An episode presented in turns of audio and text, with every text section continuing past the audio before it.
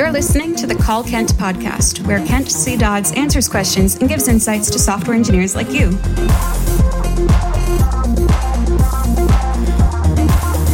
Now, let's hear the call. Hi Kent, Paulo here. I know you are mainly a Remix guy, and I mainly use SvelteKit, but I think this question applies to every meta framework. Uh, so in the old era, when we were building mainly client-side application, um, end-to-end testing was a bit simpler because if you wanted to mock uh, an API call, you could just monkey patch fetch and call it a day.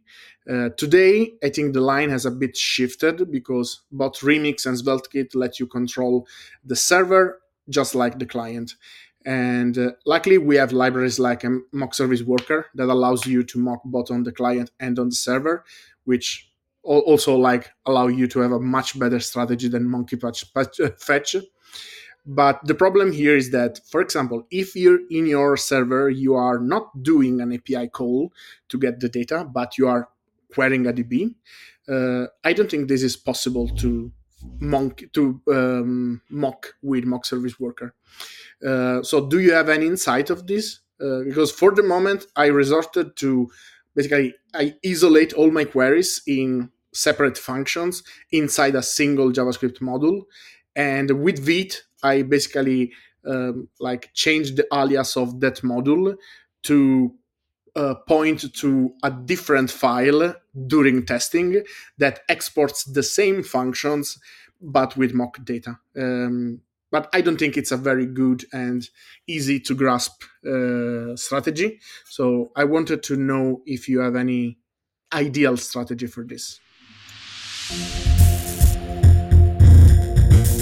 And that was the call. Here's what Kent had to say.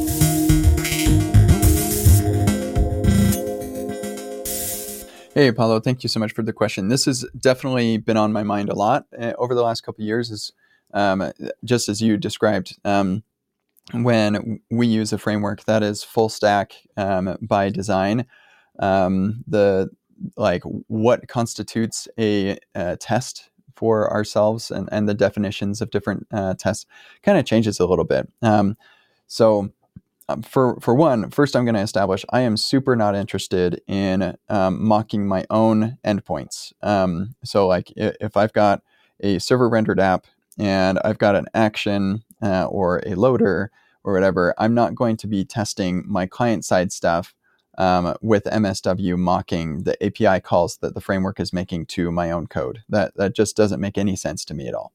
And so I do not use MSW in the client um, or for any like testing of client side uh, fetch requests that are made by the framework.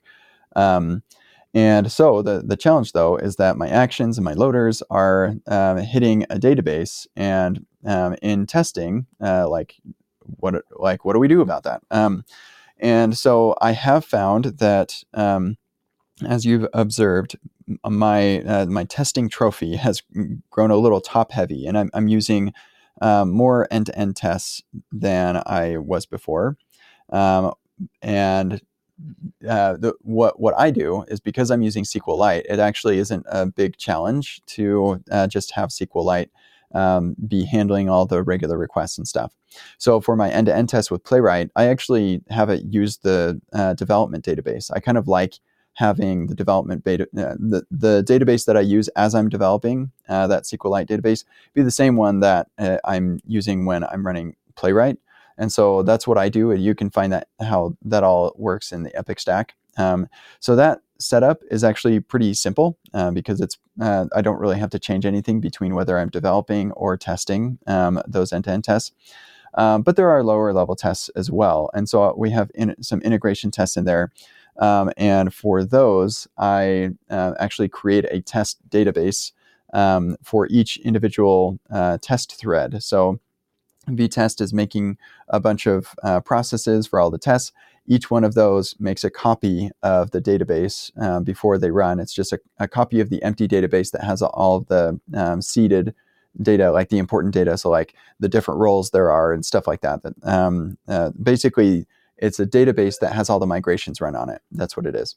And so it makes a copy of that database uh, for that test. And because it's SQLite, it takes like milliseconds uh, to copy that file, and then uh, we can run uh, all the tests. And each process has its own database that it's running. And then when the, that uh, test process is done, it deletes the database file, and it's awesome. Uh, I actually teach how to do all of this stuff in Epic Web uh, in the testing workshop, so you can take a look at that if you're interested. Um, but yeah, so that's that's how I go about it. Uh, it does help that I'm using um, SQLite, so it's so much easier. Um, but yeah, definitely can be a lot more tricky if you're using Postgres, and now you have to have like uh, a Docker image um, and ready to like copy for all of your database tests and stuff if you wanted to do the same thing, uh, or if you're using like PlanetScale and stuff like what do you even do? Um, and so it does get more complicated when you're using more complicated tools. Um, but SQLite is pretty great, uh, and not just because it's simple, um, but uh, it, it is um, production ready, and, and that has been proven over and over and over again. And I'm just shouting from the rooftops people, simplify your lives, use SQLite. I realize that not everybody can, um, but if you can, then this is the way. So all of that said, if you can't use SQLite or, or like it's it's a migration that you just cannot stomach or whatever, um, then what do you do about these database calls? Because um, you're right, MSW is not really going to uh, work out for mocking those types of, of things. Now, I, I, to be clear, I actually do use MSW for any third party APIs my server is uh, communicating with, I absolutely do that. And um, in fact, in the Epic stack, we have um, like the GitHub API, we have the Resend API. Uh, we, are talking to a couple third parties, and um, yeah, we do mock those out with MSW, uh, both in development as well as in testing, and it's great. And you can take a look at how I do that. But uh, yeah, as far as the database, if you cannot uh, just make a test database in milliseconds um, for each individual test run, then um, what do you do? Um, and I actually feel like what you're suggesting that you've done is a, a pretty uh, reasonable uh, solution, even though, uh, yeah, I hate it. so I, I'm not like it's kind of a, a, a, pain to have to say, okay, we can't touch the database anywhere except in this module, and we have to make sure that our mock of this module is is accurate. Um, that yeah, that stinks, but um, I can't really think of a reasonable alternative to doing that. Um, so yeah, it's stupid, but um, if uh, I mean there you definitely can set, uh, spin up a test database using Postgres or something um, like if, if that's the database you're using. Uh, some people have uh, suggested using SQLite for the testing and Postgres for the production database. And while that is possible with ORMs and things, I really don't think that's a very good idea. Um, because then you limit your abilities of using uh, just the things that are similar between the two. Uh, so if there's a capability Postgres has that SQLite doesn't, then you can't use that capability because your test will break.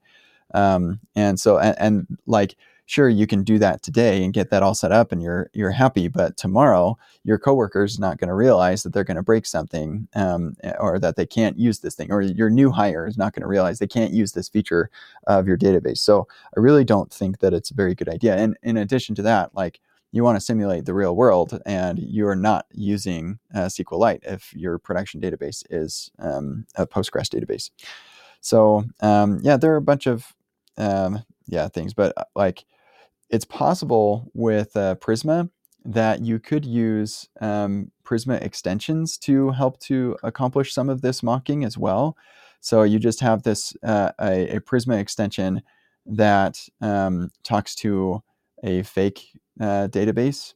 Um, that is a, a possibility that uh, like you could make something like that work.